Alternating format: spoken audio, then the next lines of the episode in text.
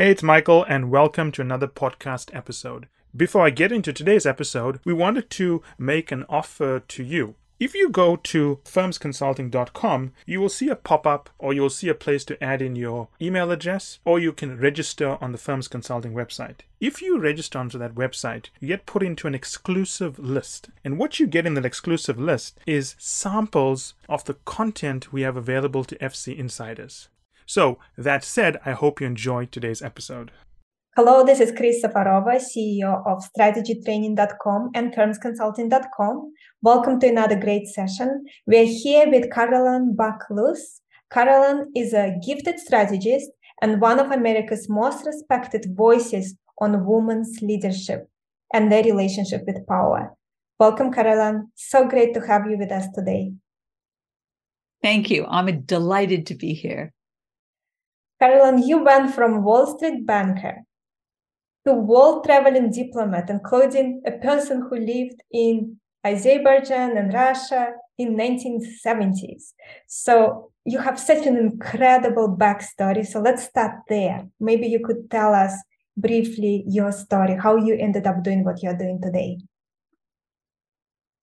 Well, let me give that a try. Now that I'm 70, it's hard to be brief over 70 years, but I'll give you the cliff notes. My journey actually started when I was eight years old.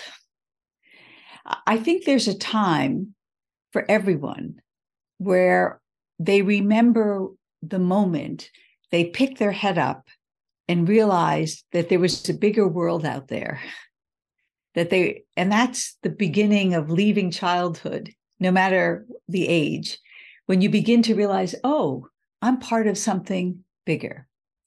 So for me that was 1960 uh, john f. Kennedy was running for president. The we were in the middle of the cold war uh, other challenges that we had in the country and John F. Kennedy said, Ask not what your country can do for you, ask what you can do for your country. Well, that question combined with watching my mother, who was one of only two women in her law school class at the University of Chicago in the 1940s, had me wake up to say, Oh, they're talking to me. Uh, and uh, there's an opportunity to be my own hero in my own journey. And that's when I began to start thinking ahead. And the, as far as I could think of at eight was where am I going to go to college at 18? And I ended up studying Russian and going to the Soviet Union as a diplomat at 21. But what I will say is, while I was there, I had an opportunity to, um, I was stationed in Tashkent and then uh, Baku, Azerbaijan, and then Moscow. But while I was in Moscow, I went and talked to all the American businessmen. And at that time, there weren't that many. We were sort of new into East West trade. And I began to ask questions. And what I realized is that it would take me 30 years as a diplomat before anyone would ask me my opinion. And that it was really in the private sector where I could become as powerful as possible as early as I was ready. And it's when I really got, because East West trade was beginning to happen, that the private sector really could be an engine of transformation. And I wanted to follow the lead of my mother and John F. Kennedy and be hero in my own story and be able to be powerful on behalf of others. And that's what brought me into business. So I ended up being, I went, I left Russia when I was done with my assignment to get my MBA. And then I became an international banker and then a Wall Street banker and then a management consultant, uh, a professor, a philanthropist, and oh, by the way, a wife, a mother, and a grandmother. Uh, and uh, what I will say is, even though I've done it through different roles, I've always felt that my real job is how do I become as powerful as possible in order to empower others and make my own contribution to a world that works. And uh, I've been doing that job, I think, for 70 years. That is so incredible. Caroline, we have so much in common because we both have connection to Azerbaijan. My father was from Azerbaijan. You lived there for six months, I think you mentioned before we started recording. You used to be a banker. I used to be a banker. I used to work for a very large bank in Canada, and I was responsible for managing a portfolio over $1 billion. I used to be a management consultant, you as well. We both lived in Russia. Such an incredible connection. Rare to meet people with so many points where you connect in terms of your backgrounds. I have to ask because I think that everyone listening now, many people would be very curious to know when you moved from America to Azerbaijan and Russia in 1970s, that was completely different world. It was like moving to another planet. What was it like? What was your impression? Well, first of all, let me share with you what I was doing which is my job was to tell America's story. And there were 20 of us handpicked to travel to the Soviet Union and build a life size American home where 10,000 Soviet citizens would come through every day. And there, the 20 of us would be to talk about America. So, for uh, I want your listeners to know this was in the middle of the Cold War, where information was not flowing back and forth. Um, uh, most citizens couldn't in the Soviet Union could not travel, and we were bringing in, in, in essence, forbidden information into a closed society. And there was such a hunger to learn and so many stories about the way things are, whether they were true or not. So it was in that context that I was there. And my greatest, uh, so, uh, and it was at a time, um, it was a difficult time where um, the Soviet Union was already having strains and cracks about the ineffectiveness of a centralized planned economy. And I was out in the in the autonomous republics who were uh, where their identity, the issue of identity was also challenging. So what I, I just wanted people, I wanted to paint that picture uh, that um, we were uh, we were in foreign territory, but there was such a hunger to learn about America. Um, and uh, the other thing I would just say is for me, that's where I learned how to communicate. Because what I realized is no one would believe anything I had to say. I mean, we had this backdrop of an American home. There was way too much propaganda and um, misinformation. And I was speaking in a language that was not native to me. And what I found was how important it was within the first 60 seconds of interacting with people that you could build a field of trust, that you could speak heart to heart with someone, because there is no transformation in the information. Transformation only comes from heart sponsored communication, a real commitment to connect. Um, and so that was um, among the many lessons I've learned as a 21 year old. Uh, that was a really important lesson to learn that has really helped me in terms of my commitment to be a leader at home, at work, and in the world. That is incredible. And did you have to communicate in Russian? Yes in Russian. Also, and even if you study it, it's very difficult to communicate in another language. Extremely difficult. And I also was communicating with people, many people whose first language was not Russian either. Mm-hmm. You know, it was Uzbek or it was Azeri or um, or something like that. Um, so, uh, although I must say, learning how to communicate in a language is not your own is a wonderful experience because you really need to be present. You know, there's a lot of research that says that only 8% of communication is the words and so much is body language and also energy. Uh, you know, I think uh, you probably have had this experience. You can go into a room and no one's speaking, but you can know immediately whether they were just laughing or whether they were just in an argument because you can feel what was really the nonverbal communication. So to be able to talk to 10,000 people a day in a language that I was not a native speaker and had only studied for three years in college uh, was a great experience of learning how to be present, meaning that it's really it's the wisdom of your presence as opposed to performance that really creates heartfelt communication. That is so true. And did you have to speak to people in groups, I assume, because 10,000 people is a lot of people to talk to.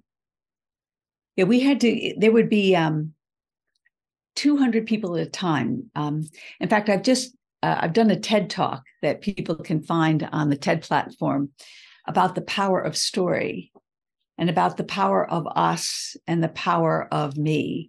And I actually have showed some pictures of me back then to describe what this situation is. Um, but so imagine a life size American home, and I had two major stations. You could either find me in the modern living room, or you could find me in heating, ventilating, and air conditioning. Those, those are the two backdrops.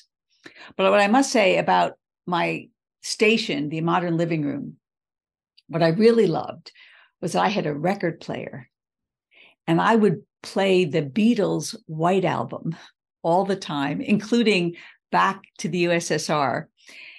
Uh, and of course, no one, the Beatles was not allowed, but I had the record player and the record. So uh, that was a very uh, popular station.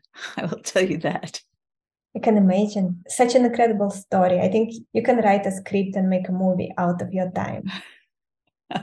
oh, there's so much I could do. I, I, I will say just one other thing is um, I was born Jewish, and that was a very difficult time. And because the Soviet, because our State Department chose the 20 of us, we were one of a kind. So I had um, people would know about who we were through the Voice of America or the BBC or Radio Free Europe. So people would know how to find me. And that was very touching for me at 21 um, to be able to really experience the power of policy and politics on people's individual lives. Uh, there was no more um, childish understandings of the world when you have the opportunity to actually experience policy and politics on individual human lives. Caroline, and other than communication, do you feel that this time in Russia, Azerbaijan, how did it shape you as a leader? That's such a great question. You know, I think my entire life, Kris, is about how is power used honorably? And uh, I had the opportunity to uh, see that, to see how um, how the the power of information makes a difference, the power of intention makes a difference, the power of attention makes a difference, and to be able to to really be committed to helping leaders know how to use power responsibly and honorably. Uh, I was very struck, uh, and I'll just share with you what it felt like.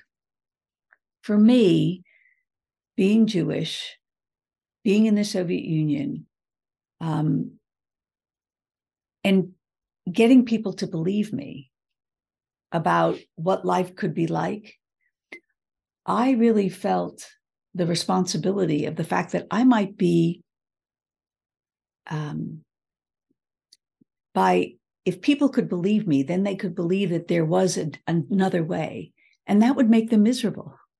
And then I could get on a plane and fly out, and they couldn't. Uh, and so I felt a great responsibility to make sure that I was using information in a way that was of service, that I wasn't just letting them say, Hey, I've got a dream and you don't, and that's too bad. But how do I make sure that there's some kind of uh, connection, there's some kind of insight in the communication that would be of valuable of value to them in a generative way. And uh, that's what I mean by you know really having a, a, a real sense myself of how am I going to use my power honorably and responsibly. It's not just an intellectual exercise and it just shows also the kind of person you are that you you had empathy and you had kindness towards these people because it's true. It was a difficult situation and you had to share information that would empower them rather than bring them down. Right. And i saw that all the time every day. Uh, and uh, and and that's what i mean by you know uh, being really committed to have heart based communications and not just give them information that uh, that didn't empower them in some way.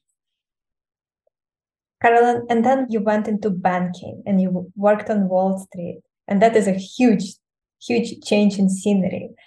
Can you talk to us about that? What was that experience like, and how that shaped you as a leader? Well, I think you know. Uh, so I had different experiences in banking. Um, you know, the uh, when I was at Citibank for 10 years, uh, it was right at the beginning of um, the leverage buyout business. And I was right in the thick of it. And what I uh, realized was you could lend money, but it's kind of hard to get it back. So I really was able to understand value from a um, what does it mean to um, what does it mean to hold for the long term? Like how do you create value over time? Um, and uh, how do you understand credit risk? And then i went to wall street and was involved in mergers acquisitions and takeovers. And that gave me an, a real appreciation for market risk and market value uh, and uh, when I left Wall Street, um, because I felt that it was so much more about money as opposed to people, and I joined Ernst and Young as a partner. One of the reasons I did that was that a big responsibility of partners was to develop people, human capital. So all throughout that journey, I kept expanding my understanding of how to create long term value. And at the same time, understand the short term value fluctuations of market risk and market value, the longer term value of credit risk and buy and hold strategies, if you will. And then the fact that it's really about human capital and all of that has, you know, uh, we're now talking a 40 year period, um, allowed me to create a much more holistic understanding of, as a leader, how do you create value? And uh, I'll just share one of my insights in looking back is I think that there are three major the way I think about it, and when I work with leadership teams, that there are three major operating systems that leaders need to take responsibility for. The first is the hardware or the hard assets, you know, the infrastructure uh, and all of that. The second is the software, all of the processes um, that help get people to interact with the tangible and intangible assets. But the third system is what I call heartware, uh, which is what's the soul um, of the culture? And how do you take responsibility for the hardware, the software, and the heartware, those three important operating systems, to be able to really create long term sustainable value? And that's been my inquiry throughout all of these different amazing learning experiences that I've had. Caroline, and you recently wrote a book. How did you decide specifically to write on the topic you selected? Because you had so many things that you could have picked given your background. You have such a rich backstory to, to mine for wisdom, advice, insights why this topic was the closest to you? To your heart. That's also yes that's also a wonderful question. So let me go back to when i was eight years old and john f. Kennedy told me to show up for duty. That's when i created what i now call my first decade game where i took responsibility for trying to figure out how do I become the hero I believe I'm called to be? And what ha- has allowed me to continue to reinvent myself in all these different iterations is because I play a decade game. I imagine what's the change in the world that's longing to happen. And 10 years from now, from wherever now is, 10 years later, how will I know myself and be known by the people who love me and the people who count on me? Because that's the real job. The job isn't what anyone's paying me to do. The job is what is, why am I here? What's the change in the world that's longing to happen, that's calling for me to contribute? And 10 years from now, how will, what will I have learned what experiences will I've already had and what kind of impact will I make? So the um, uh, the book is all about that, and I'll get to the book in a second because I want to just explain a little bit more, if I can, about the decade game. So imagine that you're the CEO, the chief experience officer of your life over the next 10 years. Also, imagine that you're the CIO, the Chief Investment Officer. And you are the Chief Investment Officer of your time, your treasures, your talents, and your trust. And the only question is how are you going to invest all of that? And then imagine again that 10 years from now, you have the perfect picture of who you are. So, for example, if you've ever had um, play the jigsaw puzzle. You buy the puzzle for the picture that's on the front. And then you open it up and you put all the pieces down. And then you're convinced that you're probably missing a piece, but you're not. They're all there. And the only question is how do you put them together in a way that creates this best possible picture? So that's the decade game. And oh, by the way, and if people have a piece of paper and a pencil, write this number down 87,600. There's 87,600 hours in a decade. So if you sleep eight hours a night, which I do, and I recommend that if you want to look like me at 70, um, that leaves over 50,000 hours. And it only takes 10,000 hours to become a world expert in something. So the game is okay, how do I want to see myself 10 years from now? What impact will I make on my family, my community, my profession, my work, my society?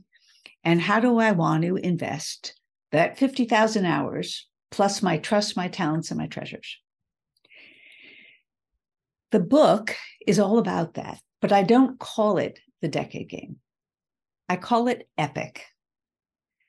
Epic actually means a long form story of daring do, daring to do. And uh, what I want is for people to know that they can write their own story. And whatever story that has been written about them or they've told themselves to date is the it gets you to where you are but it won't get you to where you're going if you want to live in a way that's worth dying for you can choose the most epic story about yourself knowing that you already have everything you need to have a life of meaning and purpose the only question is how you want to invest your time, your trust, your talents, and your treasures. So, this book is a story. It's part memoir. I'm a storyteller. It's part manual, which is guiding you on how to construct your own decade game board, taught through the stories of other people who have played the decade game. And it's part manifesto because we are we are um, in an epoch time e-p-o-c-h there is so much that's happening all at once political crisis economic crisis educational crisis healthcare crisis there has never been a more exciting time for human beings to be alive and to be able to know what to do about that um, is what the book is about. Choose Epic is what it's about. So, this is another connection we have because a big part of what we do within Firms Consulting strategy training is we actually have a program called the Master Plan. And it's working with clients to help them figure out what is their life's work, what is their mission, and then on that, we build a big strategy for their life. And we specifically focus on 10 years because it's manageable. So we have this 10 years vision, and then we have a critical path towards that vision. And we figure out what is the comparative and competitive advantage, primary skill, all kinds of little elements. Just like you said, a puzzle you have all the pieces. If you don't have a piece, we can help you figure out how to get that piece, but then you get all the pieces and you can create that picture, but you need to know what that picture is. This is such an important work. Thank you so much for doing it. Because one of the saddest things is to see a person who looks back on their life and realizes I had so much potential and I didn't realize it. I had that calling within me and I never even figured out what it was. And feeling that you wasted your life is one of the saddest things in life. So thank I you. Totally so agree with you. Kris, I say that the two worst words in the English language are if only. And the two most powerful words are imagine if. And, you know, in my, uh, I've done an, uh, in my 20 years as a partner at Ernst & Young, uh, I built a, a, billion dollar healthcare business and use using design thinking from a strategic perspective with all my clients. And uh, in uh, the uh, the the decade game is just taking all of that organizational design thinking and strategy work and applying it to yourself. Uh, and that's what I find fascinating is people are more willing to do that for their business and not themselves. And when I say themselves, it's because there's an integrated model that isn't just about what you're doing in the world. To be able to know that transformation is an inside job as a leader and to be able to identify what's your own personal work your spiritual work? What are the stories you're going to let go of? What are the doubts in your head that need to be put to rest or put into the background as opposed to the foreground? What's keeping you from feeling the rapture of being alive? And the decade game starts there, but it then moves through what is your relationship with the people you love over the next 10 years? Because that's a very dynamic field. And then what is going to be your relationship with the world in a way that's uniquely yours? Because what I like to recall people to is we know, and we've known for a long time, that nobody in the world has the same fingerprint as you. But we now know through technology that nobody in the world that's ever lived has the same eye pigmentation as you and the same vocal timbre you. That's why face technology and voice technology work. What does that mean? It means no one who's ever lived can see the world the way you see it, can speak the truth the way you will speak it, and can do what you can do. And that's epic. It is. It is. And I think many people don't realize what a gift they are to the world. They don't realize all the experiences, knowledge, talents, this unique combination that they possess, only they possess. The unique solutions that only they can come up with because only they went through the experiences, had the connections, have the network, have the talents. It's incredible. And it is so empowering once you realize it. Carolyn, and when you work with clients, where do you see people experience challenges as they're playing that decade game? Well, a couple of things. First of all, to recognize that we actually don't live in our lives and our relationships. We live in the stories we tell or are told about our lives and our relationships. So we live in the conversations, not the reality. But the stories we tell are just fiction. They're just stories that we made up in order to make sense of things. So that's a really important thing to, to actually think about, you know, whether it's the stories of I'm not enough or the stories that I'm too much, which are two sides of the same coin. Um, how do you honor the stories? They got you this far. They kept you safe, but how do you let them go so you can tell new stories? So that's one challenge. Second challenge that people tend to get stuck on is they they they can't it's hard for them to think out 10 years. Here's what's interesting. Research shows that you can look back and see how much you have changed in the last 10 years. And I would ask all of your listeners to just close your eyes for a second and think where you were 10 years ago, how you felt, what you were doing, and how much you have changed in your life. But research shows that people don't think they're going to be different 10 years from now. So they don't, they, it's hard to imagine that the entire world inside you and outside can change in 10 years so that they don't think big enough and bold enough. You know, people dramatically overestimate what they can get, can get done in a year and dramatically underestimate what's possible in 10. And I would say a third challenge is we've been educated to be attached to outcomes. I have to meet this goal. This is what success looks like. Uh, and the process of disconnecting from particular outcomes in order to be attached instead to possibilities, that's hard. One of the ways I like to describe it using design thinking is you cannot get there from here, but you can get here from there.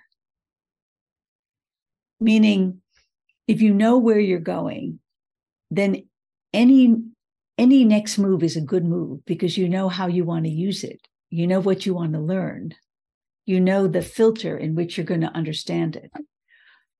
So, one, just to sort of repeat, letting go of the stories that no longer serve you. Two, becoming an epic storyteller in terms of being able to tell the big, bold, amazing, wonderful, transformational story of 10 years from now. Um, and uh, uh, the the third is uh, being able to use design thinking, iterate, prototype, and be attached to possibilities, not outcomes. And that requires you to do a lot of trusting of the universe. Carolyn, and can you speak a little more about how to use design thinking for our listeners who would not be very familiar with how can they incorporate that, what it really is, and how they can use it for their when they set up a plan for their life? Yeah. So, a couple things about design thinking. The first is trust your imagination. You know, your brain is actually not that smart. It only knows what it knows. And uh, however, if you can imagine something and be specific in that imagining, your brain thinks you did it. And all of a sudden, you are looking at, uh, you are processing things not through the amygdala, which is the part of your brain which is you know the the fight flight or freeze. Because um, if you're only knowing what you know and then worrying about well what if i make the wrong mistake? Or what if that's not the right choice? Or what if this? Or what if that? Obsessing about what the next step is. That's coming from a place of fear. But if you're using imagination that's in a different part of your brain that's much more creative and once you imagine it in specificity, your brain thinks you did it. And all of a sudden, a lot of the fears drop away so that you can think much more creatively today about the future. So that's one thing about design thinking is imagination. The second part of design thinking is prototyping. Well, let me, what if I tried this? Let me try this not being concerned it's the wrong step, but knowing that there is no such thing as the wrong step as long as you're getting feedback. Because once you get feedback, um, you then have a sense of, okay, then what would be the best next step? Um, a third part of design thinking is prototype, lots of experiments, not too many eggs in one basket. Uh, so those are three of the ways to do design thinking. And then I would just add, those are sort of the traditional ways. Um, there's a reason I call the decade game a game and not a plan or a project, because it has to be fun. Because, first of all, if you're not having fun, chances are you're playing someone else's game. But second of all, the harder the problem, the more fun you have to have to solve it. Because again, uh, by being able to throw, uh, to, by being able to pl- um, put ideas into play and play with ideas, gives you a better chance that you'll be able to turn hope into action. Because play, being playful without fear um, again opens up creativity and allows you to allow in ideas and test things that otherwise you might not have done. This is so true. And it's also when you are stressed, your brain doesn't function as well as it can. And also, our life is happening in this moment, right now. Tomorrow is not guaranteed, even next hour is not guaranteed. So we have to be here, be present. And when we are present, we don't have fear about the future and we don't have regret about the past. So it's actually not that hard to then see it as a game and really enjoy the ride. You know, I love that, Kris. I, I like to say that there's a difference between wishful thinking and thoughtful wishing. And by now, our listeners have an understanding of how I like words. Yes. But wishful thinking keeps you in the past. If only I had. I wish I did. I wish I could have. I wish I didn't. Or puts you in the future without a commitment to action. Oh my God, I wish I was king or I wish I was empress.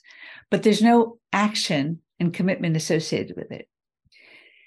Unlike wishful thinking, thoughtful wishing keeps you right here, but it allows you to take action on what you can do. What's one little step that you can do that has a little bit of that magic of that future dream? And the difference between wishful thinking and thoughtful wishing is thoughtful wishes can come true. Carolyn, and one of the challenges I see people experiencing when they go through the process is figuring out what is their life's work. And we have specific exercises that we do deep dives to try to figure it out. I was wondering what are your approaches because this is the foundation. And it is incredible that you had clarity at eight, but for many people, I see it is a struggle, even at 38 or 58 or 58 well so that you know that's so fascinating when you think that that's probably the most important question in the world. Why are you here? And most people can't answer it. Um, so well first of all i love that you have this whole mastery process. Uh, that's just fantastic. Uh, one of the things i do in the decade game is um, i have a, a a way of helping people get to this answer. And it's it's it goes like this. To answer the question how do you how does the world get better in a way that you believe you've been called to contribute? So there's many different ways the world gets better. Maybe the world gets better if it was kinder or more literate or more healthy or more just. But there's probably something that came to you early in your life that sort of broke your heart because it broke your heart. And that made you want to heal your heart and heal the heart of the world. And once you can identify that there's there's a, a meta shift in the world that if only this could happen, the world would be better. It would be a world that works. And you believe it's your life's work to make your unique contribution. So, for example, for me, again, I was touched by my mother and JFK. But what, what I was really saying, what I was really seeing, even as a young girl, was that leaders make a difference. And courageous leaders willing to use their power honorably can change the world. So my purpose, my life's work became making whatever was my unique contribution to helping courageous leaders find their magic, trust their magic, and use that magic honorably. And that has become the song line in my life. That's my life's work. And so once you know your life's work, you might be temporarily out of a project, but never out of a job because you're on the job from the moment you get up to the moment you go to sleep. Whether I'm thinking about myself, whether I'm interacting with my children or my grandchildren, whether I'm interacting with my clients. My life's work is to help courageous leaders find their magic, trust their magic, and use that magic honorably. And different people have different, are able to identify a, you know, yes, a world gets better in a particular way that I know I have always made my contribution and I want to continue to make it. Again, it could be around justice, it could be around heart, heart, uh, it could be around equality, it could be around literacy, it could be around health, it could be around freedom, it could be around liberation, but it's something universal. And what I've experienced is the more personal, the more universal. So for you to be able to touch what it is that has driven you always, um, you're on the right track. Carol, and when you had this insight when you were eight, how did your mission iterate it over time? Did it iterate or did it kind of, I, I assume it would because as an eight year old, you would not even have that vocabulary. So I wonder how did it change as you were going through your incredible journey? Yeah, it's a great question too. You've got lots of great questions. Uh, well, the uh, what people be able to see um, if they read the book is a frame of a decade game board. That came into existence at 39.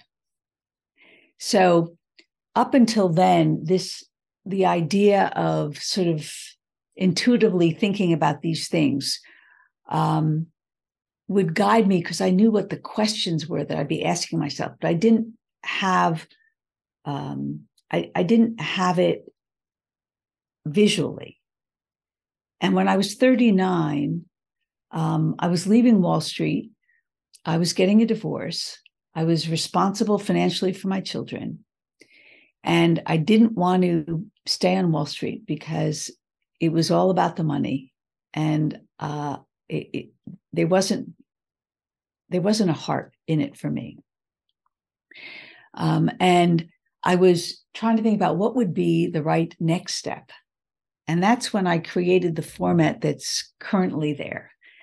And once it became visualized for me, then it's just a question of updating it. Now, what never changes is the purpose.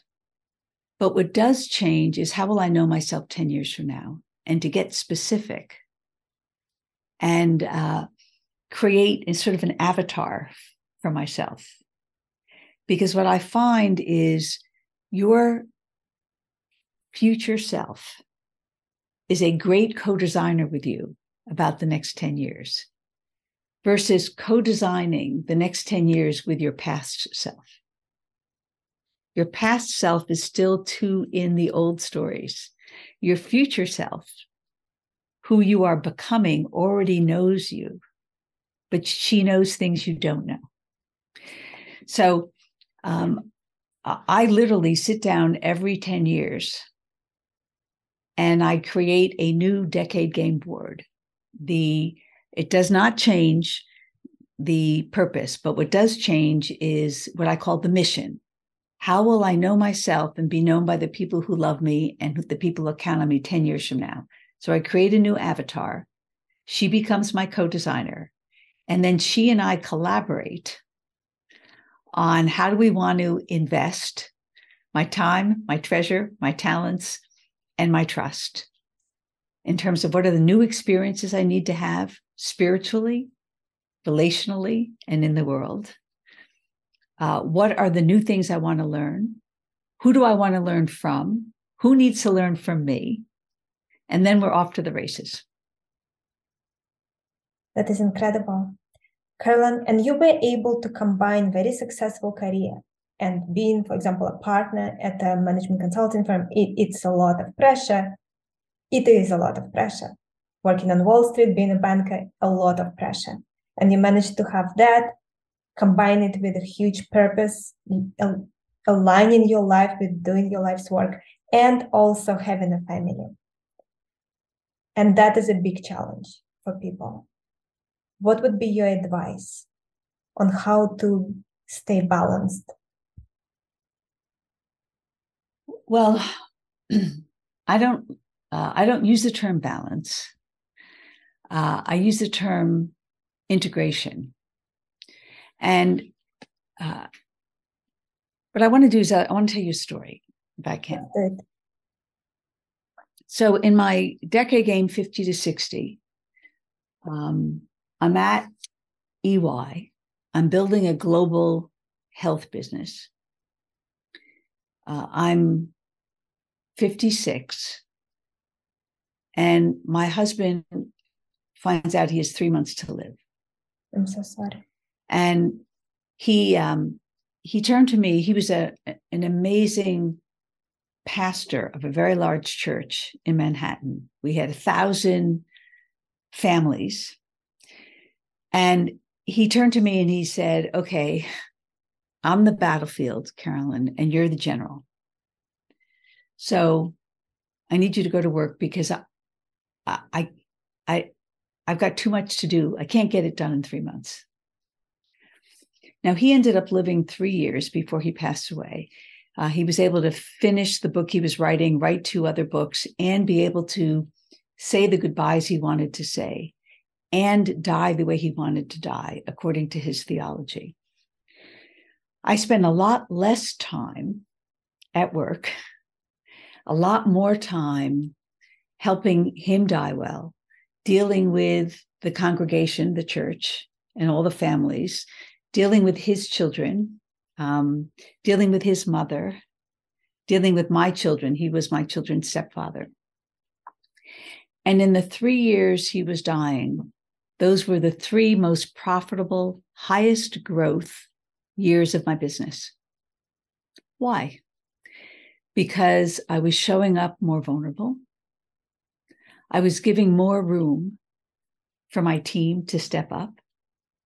I didn't have to have all the answers. I was trusting them more. I basically was learning how to be a better leader, while at the same time, I was learning how to be a better leader at home and in my community. All inspired by this purpose of helping courageous leaders find their magic, trust their magic, and use that magic honorably. Because courage comes from the word kur, heart, and it means to go forward with your heart in your mouth at times of doubt, fear, and uncertainty. So I was on that journey. And the decade game allows you to know that it's only one journey. That becoming the leader you long to be at home, at work, and in the world is the same journey. And it doesn't make any difference where you're practicing it. If it's inspired by your purpose, which is what is your unique contribution to a universal purpose that would make the world better, then it actually liberates you because you're on the job from the moment you get up to the moment you go to sleep. So um, I, I felt that in those three years, I was living my purpose every single second. And I will tell you something my husband died in my arms. We had all the children around us. And on the second after he passed away, I started to clap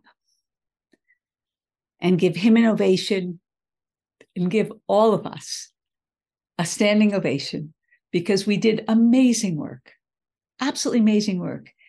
And oh, by the way, the business did just fine because I had learned so much about leadership in those three years. I'm so sorry you had to go through it. I'm so sorry your husband had to go through it. And thank you so much for sharing this with us. Carolyn, we're getting close to wrapping up. One of my favorite questions to ask, and you probably mentioned so many of the insights already, but over the last few years, if anything else that come to your mind now, what were two, three realizations that changed the way you look at life?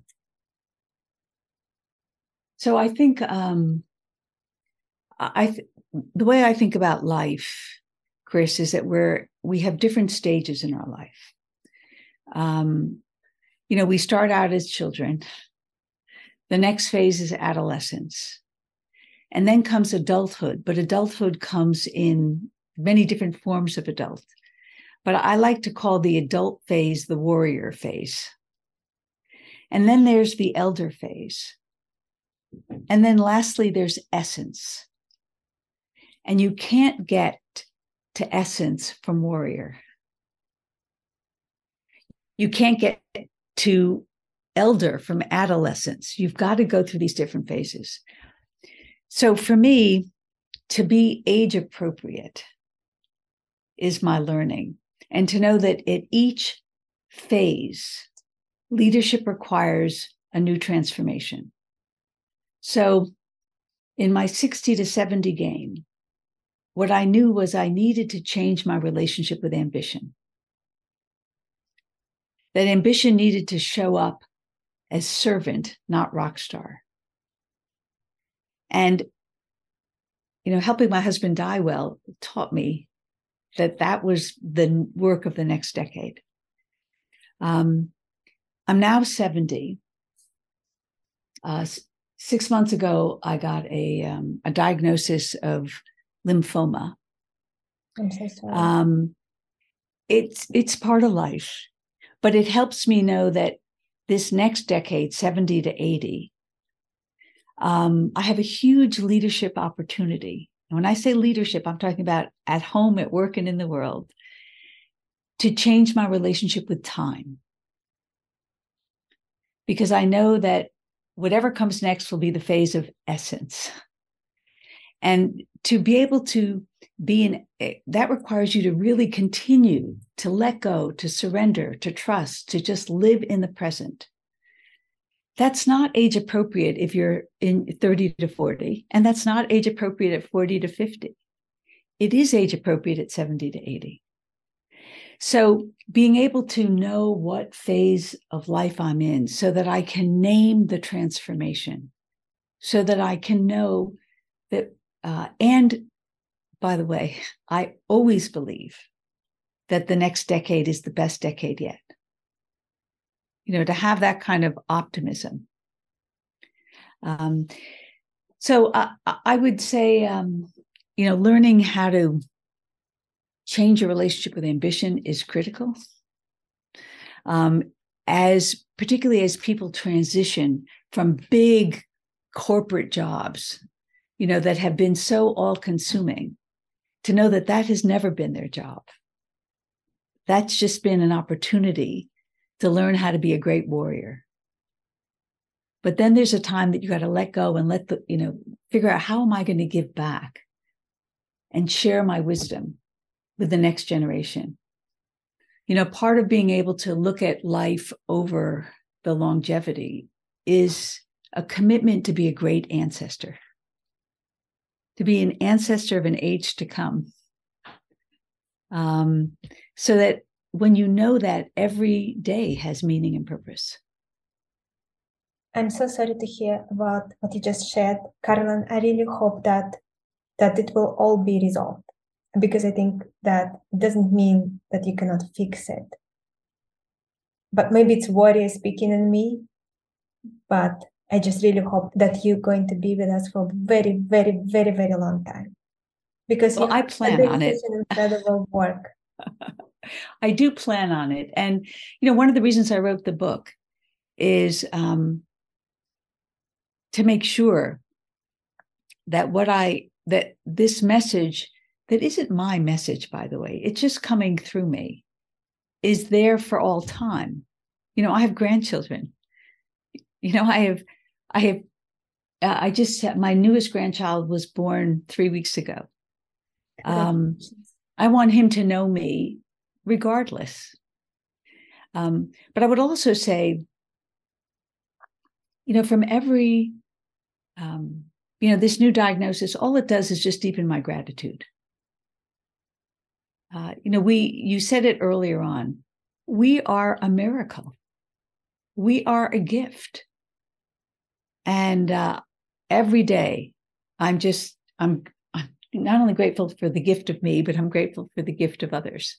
Um, and you know, when stuff happens, it just deepens gratitude, and that's a you know I'll go. Uh, I'm willing to. Uh, that's a gift. I'm willing to go for that. Anything that you wanted to share but I haven't asked? and also how people can learn more about you where can they get your book yeah so i think what i'd like to say is the book is called epic the women's power playbook but it really is for everyone. You know, we are, uh, we have masculine and feminine energy in us. It's really for courageous leaders. Uh, and because again, courage means heart. Um, and so it's for heart based leaders. I particularly focus on women because uh, I'm I'm more present to all the things that make it hard. And women have been trying to be leaders at home, at work, in the world in um, uh, in much greater numbers and for longer than men have. And so um, I think that we, I think we're all guilty and no one's to blame that we're in a world right now that has wounded masculine energy and distorted feminine energy. And we all need to do that healing.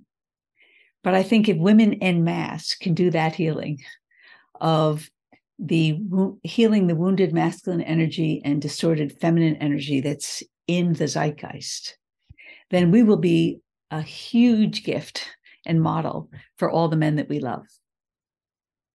Uh, people can, um, there are a couple ways that people can engage with me. One is buy the book and buy it for Christmas or Hanukkah and give it to all the uh, women and men that you love. Uh, and you can do that on Amazon or Walmart or Barnes and Noble or you know any of the online bookstores. Um, I do teach a decade game masterclass twice a year. It's a six week virtual program. Uh, it starts in March. And if you go to mydecadegame.com, that's mydecadegame.com, you can learn all about the Decade Game Masterclass. Um, and if you want to learn more about the book, you can go to epicwomensplaybook.com. And any of your listeners, feel free, you can email me at Carolyn at mydecadegame.com with any questions. Thank you so much, Carolyn. Such a pleasure to have you with us today. Thank you so much for everything you shared. And for everyone listening or watching us, thank you for being with us during this time. And uh, I, am sure that you are taking away a lot out of this discussion. It has been packed with a lot of insights and life changing, actually, insights. I'm so glad, Carolyn, that you mentioned feminine and masculine energy because I think this is something that very few people realize how important it is.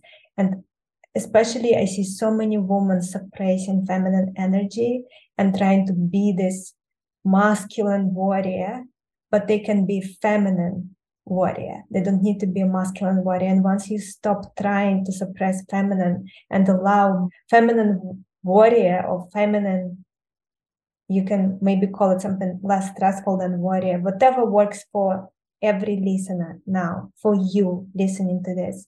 But once you start suppressing feminine energy, if you have if feminine energy was predominant energy when you were born, it does incredible things you will stop feeling so much stress and you will get a lot more energy to dedicate to things that you were born to do. Absolutely. And you know we, we have we have this huge opportunity to recognize you know guess what? Men and women are different. Surprise.